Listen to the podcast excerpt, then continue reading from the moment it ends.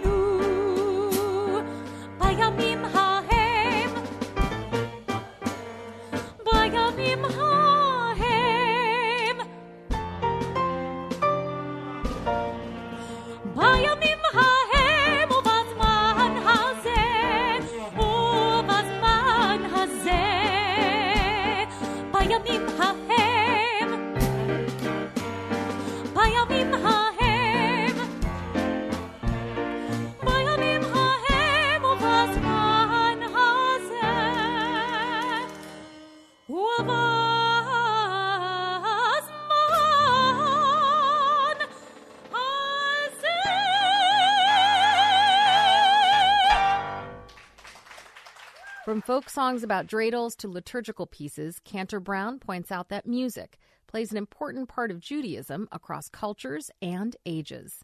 I would say that music is an important part of religion at every age, and certainly um, in the age of children or young adults or teenagers. And uh, to give you a few examples, uh, Sunday before this Sounds of Faith program um, at Adas, we had a big Latke party sing along where every grade had prepared a song, um, and they had learned the words and they had learned the tune, and the the words were projected for everyone, and each each grade stood up and led it with, with great ruach, with great gusto and, and spirit.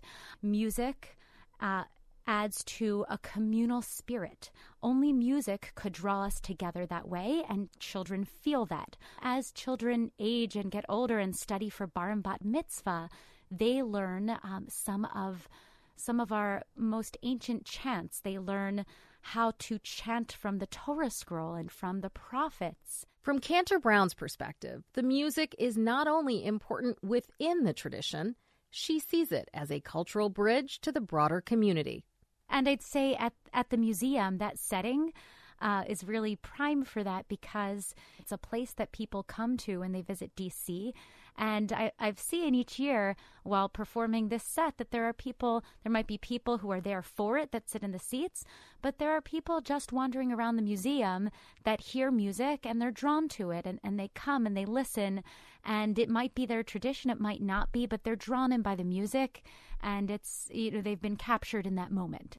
And that cross cultural exposure and engagement is reflected in the next performance by Afro Blue the premier vocal ensemble from Howard University.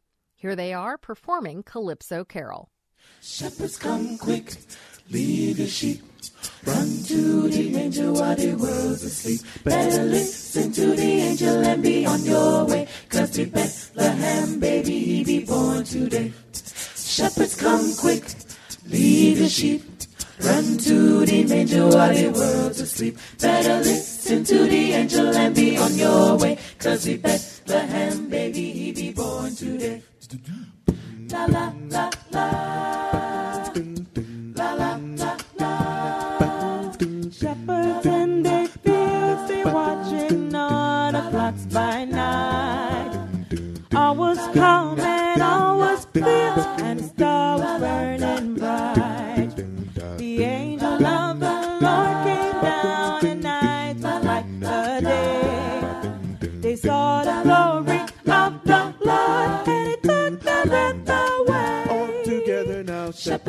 quick, leave your sheep. Run to the manger while the world's asleep. Better listen to the angel and be on your way. Cause the Bethlehem baby, he be born today. La la la la.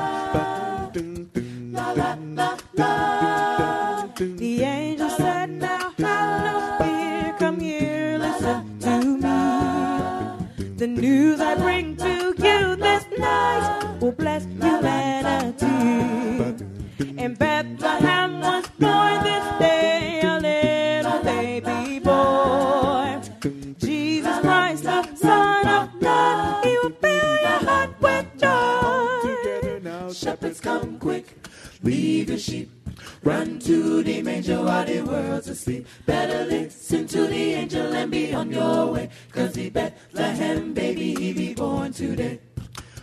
La la la la. La la la la. The shepherd said,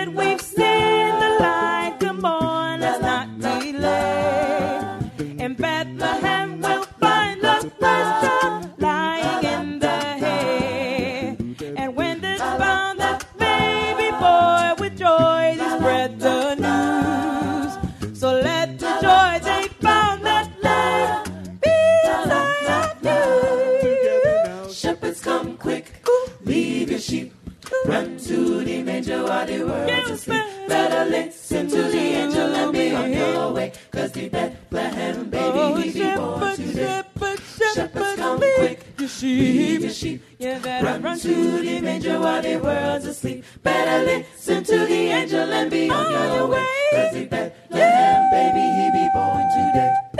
Shepherds come quick, leave your sheep.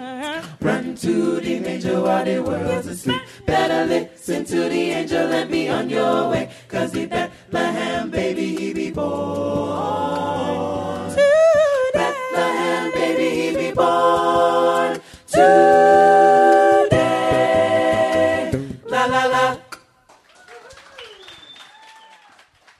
fortunate to have Afro Blue, the premier vocal ensemble from Howard University here in Washington, D.C.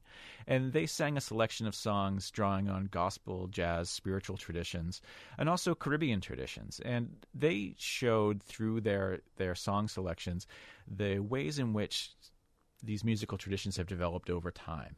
So, particularly with the spiritual tradition, um, we see in early spirituals and going even further back in the ring shout tradition that arises uh, among enslaved peoples of uh, singing singing songs often drawing on the content of Christianity or and the Hebrew Bible, uh, but blending them with West African rhythms and melodies. And so you see in those moments um, the, the the the crucible of American culture.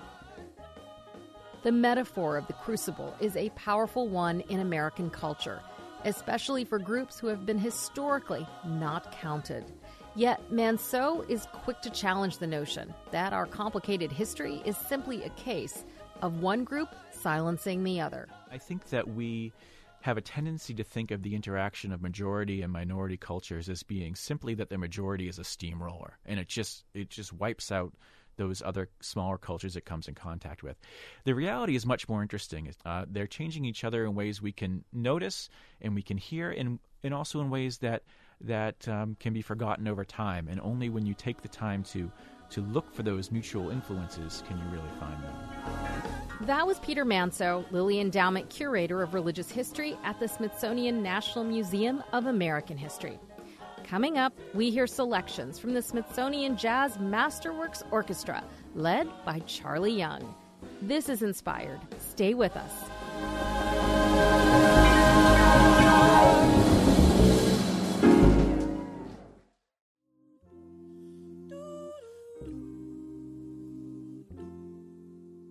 Welcome back to Inspired Special Episode featuring the 2019 Sounds of Faith concert series, performed live on December 8th at the National Museum of American History. We've heard Bulgarian music with pagan roots, Sephardic Hanukkah music, and gospel songs. Now we turn to the evening program, Islam and Jazz, performed by the Smithsonian Jazz Masterworks Orchestra, led by Charlie Young. The evening kicked off with a talk by Dr. Hussein Rashid, a lecturer at the New School and an expert on religious literacy and cultural competency. I sat down with him after the performance and asked why knowing the history of music matters. When we listen to jazz and we don't recognize the ways in which spirituality, religiosity, whether Christianity or Islam has played a role in it, it becomes flat. We're looking at the technical aspects. These are all amazing things. But the time and the place in which they're created, what it is the artists are struggling with, that gives us a more appreciation of where that music is coming from.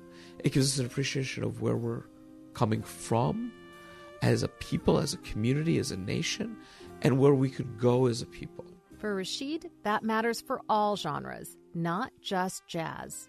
When we get these new musical art forms, thinking about jazz or punk or hip hop or even rock and roll, that these were coming out of a sense of anti racism, that there were places where people could come together regardless of what their racial standing was and try to imagine a new world. But the struggle for me comes in when you realize how these art forms are then appropriated and commodified, and we're really not breaking through the racial structures that really underpin our nation. My greatest hope is that every time we engage with these musics, is that we're always thinking about the possible rather than retreating into what already exists.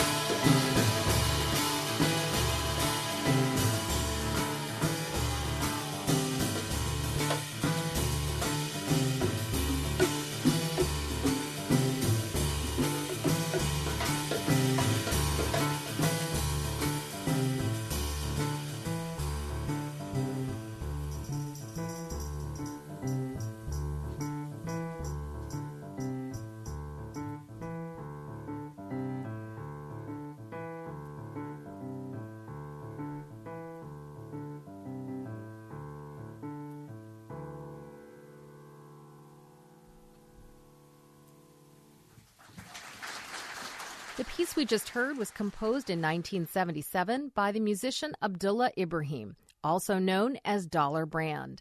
The Hajj, or the journey, takes its name from the pilgrimage Muslims make to Mecca. Rashid's lecture touched on the interplay between politics, identity, and power. I asked him to explain why. Everything we do is political because it's always based on questions of power. Who has power? Who who can afford not to hear certain things because they're in positions of power? So yes, I think all this music is political, and I think it's all political because it is a power differential. When we look at any art form, it is always about trying to lay a stake to one's humanity. It's always trying to express one's position in the world and trying to hold on to or reclaim a sense of humanity in overwhelming power. I think that you have an environment, a, a racial, a political environment in the United States that makes the emergence of these art forms necessary. At the same time, that doesn't mean it's not joyous and aesthetically pleasing to the people who are creating it. Joy, in and of itself, is an act of resistance. Uh, to claim your own humanity when people are telling you you're not human is an act of resistance. When we engage with this Western musical canon, I am hard pressed to name major American art forms that don't come out of marginalized communities, particularly African American communities. If you think about blues, if you think about jazz, if you think about R&B, rock and roll, hip hop, these sort of quintessential American forms, they're not white Western musical forms. Mm.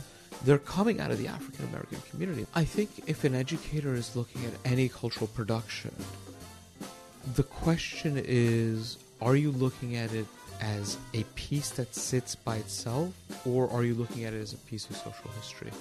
And if you're looking at it as a piece of social history, then you really have to get into that social history. It's not just the history of a person, it's the history of communities that are interacting. Music for me is probably one of the most important art forms we have because it's a generational art form. It's passed on orally. You don't need books, it's carried in your head. And lyrics may transform, but sounds are fairly well preserved over time. Um, and so it's something that we can trace a little bit better.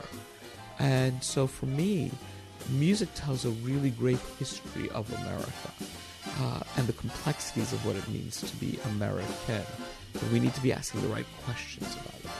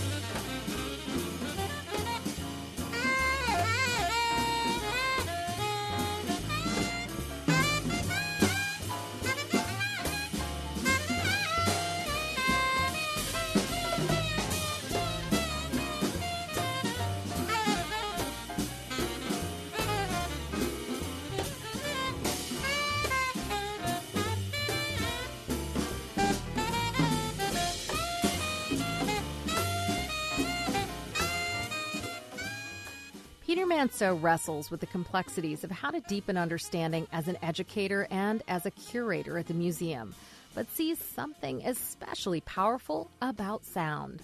We were really trying in the museum world to to make it so that museums are are not necessarily quiet places where you can only um, go and not touch things, but rather uh, places where you can go and feel touched by experiences. Mm-hmm. I think a lot about objects. And one of the things I love about the power of objects is that they feel to me sometimes like time machines. You stand in front of an object and you know that others th- throughout history have stood in front of it, have considered it, have wondered at what, it mean, might mean to their lives. And songs, too, have that quality, that quality of, of, of allowing you to feel that even as I am having this individual experience of hearing a song, of really feeling it, of understanding, even in a way that you may not articulate to, articulate to yourself, that others have had that experience. That it is this moment of being um, being yourself, but also being part of this community. And and music has that way of, of allowing you to feel that in a way that is is really unique because it's not um, it's not dependent on being any particular place or seeing any particular thing. It is this immersive experience that allows you to be at once yourself and this part of a vast history and community. Just as we talk now, I'm realizing that it's not uh, dependent on it being live music because radio, of course, does the same thing. That was Peter Manseau, curator of American Religious History at the Smithsonian National Museum of American History. We are closing this week's episode with We Three Kings, performed by Afro Blue, the premier vocal jazz ensemble from Howard University. Gold I bring to crown him again.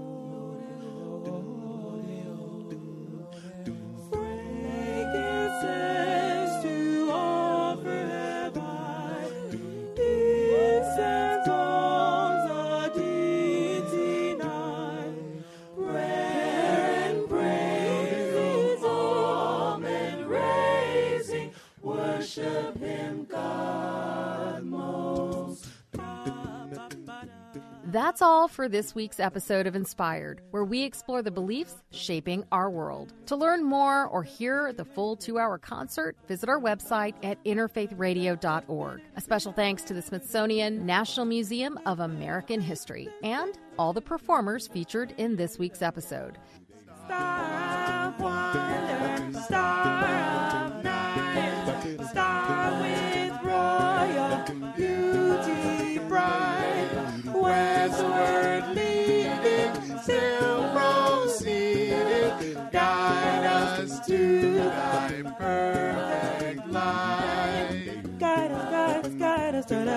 out.